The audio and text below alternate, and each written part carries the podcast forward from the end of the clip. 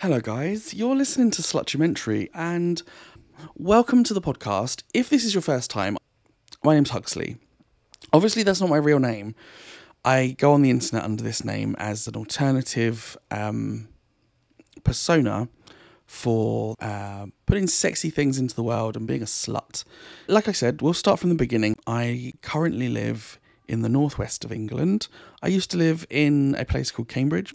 Um, and uh, me and my partner decided in 2021 that we were going to move to the north. And uh, best decision we ever made. Uh, we're close to a lot of people we know, a lot of friends. There's a massive fucking sauna really close to where I live. Manchester isn't far from where we live. Um, there's a lot of different events that go on. Yeah, it's just really, really nice. So this is where I live now. Let's try and paint a picture of what you think I look like if you don't know what I look like. I'm six foot one. I'm fairly chunky, so like I'm like 200 and 280 pounds. I'm thick. I'm a thick boy. I have big bollocks, a big dick, a thick dick. Um, I come a lot. Um, there's evidence of that on my um, OnlyFans and my Just for Fans. So I'm six foot one, 280 ish pounds, probably more. Um, chunky, thick, big balls, big dick, come a lot. Um, quite kinky. Um, versatile. I really enjoy fucking and I really enjoy being fucked. What size feet do I have? Because I know some people are into feet. I have size 11 feet. Um, um, I know that there's people out there who like foot content. I have a rather large collection of dildos of different sizes.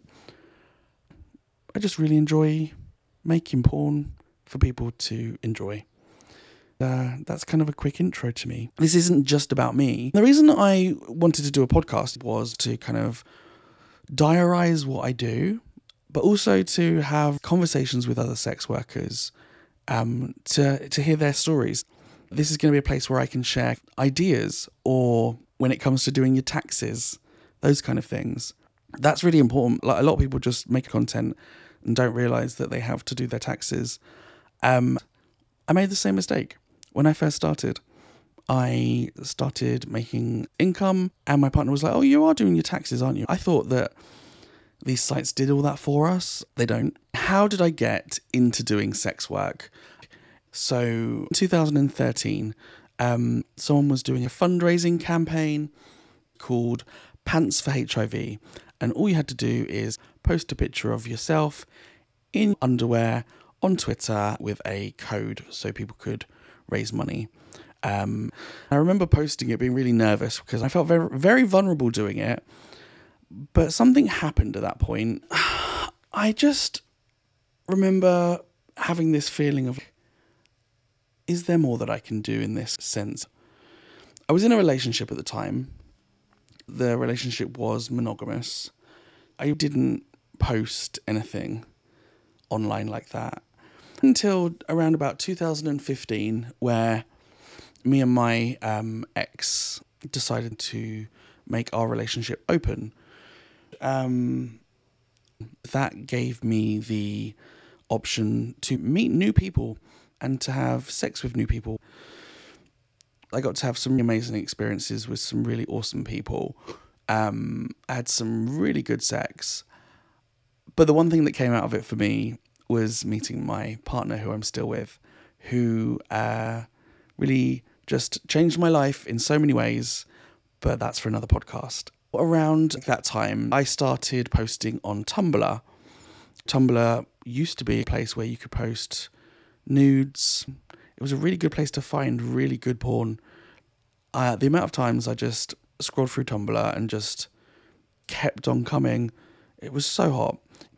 I decided that I was going to start being more adventurous online, um, posting cheeky pictures of me in my underwear, um, in jocks. Um, and I used to open it up for people to ask questions, and I was always asking people to submit sexual questions. I really enjoyed that. I got a lot from that. And I started doing a thing on Tumblr every Christmas called the Cub Vent Calendar, um, which um, I did for three years. Um, 2018, Tumblr decided to remove all adult content. And on the last year, I was about halfway through, and um, Tumblr decided to stop all naked content. So I got to day 18, and I just thought, what's the fucking point? I can't do it on here, but I know people enjoy this. I set up an OnlyFans very, very quickly. I just did it, created it, and people subscribed. I started posting stuff on there, and then uh, quite soon after that, I realized I'd made a rush decision and then removed the account. And that was kind of it. I then started um, a big boy slut Twitter, which is Huxley Huxby. So I have this Twitter account, and I'm on there to basically look at porn and maybe just post the occasional thing here or there. Um, it was just mainly used to look at things. Um, and then the lockdown happened. I'm just going to be filthy online. Why not? Just going to get my dick out. I'm going to show people how much I can come. So I started doing that, started posting that kind of stuff. And then I thought, you know what? I'm going to bring back the Cubvent calendar, but I renamed it Slutvent calendar. Um, and I started posting daily slutty stuff, videos, pictures, my hole, my dick, fun stuff. So every day at 6 p.m., there was a new post that people could enjoy. And then someone on Twitter had downloaded my video and then posted it on their Twitter um, and then tagged me in it. Um, I don't mind it when people retweet stuff. That's a really good way to like get more people to engage with your content. But taking my content, downloading it, and uploading it to your Twitter to make it look like you've posted it, you didn't have my consent, and that immediately just made me shut down all of the stuff that I was doing. I decided to kind of think about it for a minute. I was like, well, I really want to do this, but how can I do this in a way that's controlled? If people really want to see the content, they want to um, be able to watch it, then I'm, going to do it behind a paywall because that way I'm protecting my content.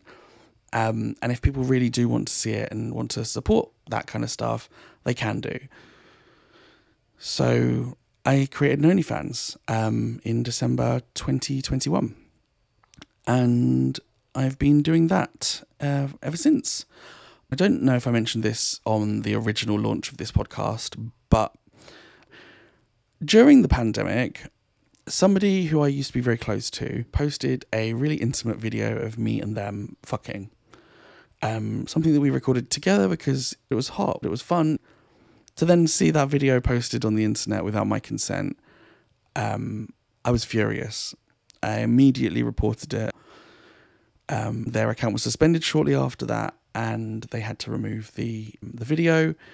But they never apologized to me. In fact, they blocked me on everything they decided that that was going to be the way they dealt with it. An, an adult way would have just been like, I'm sorry, I didn't mean to do that, and apologized. Would I trust them ever again? Fuck no.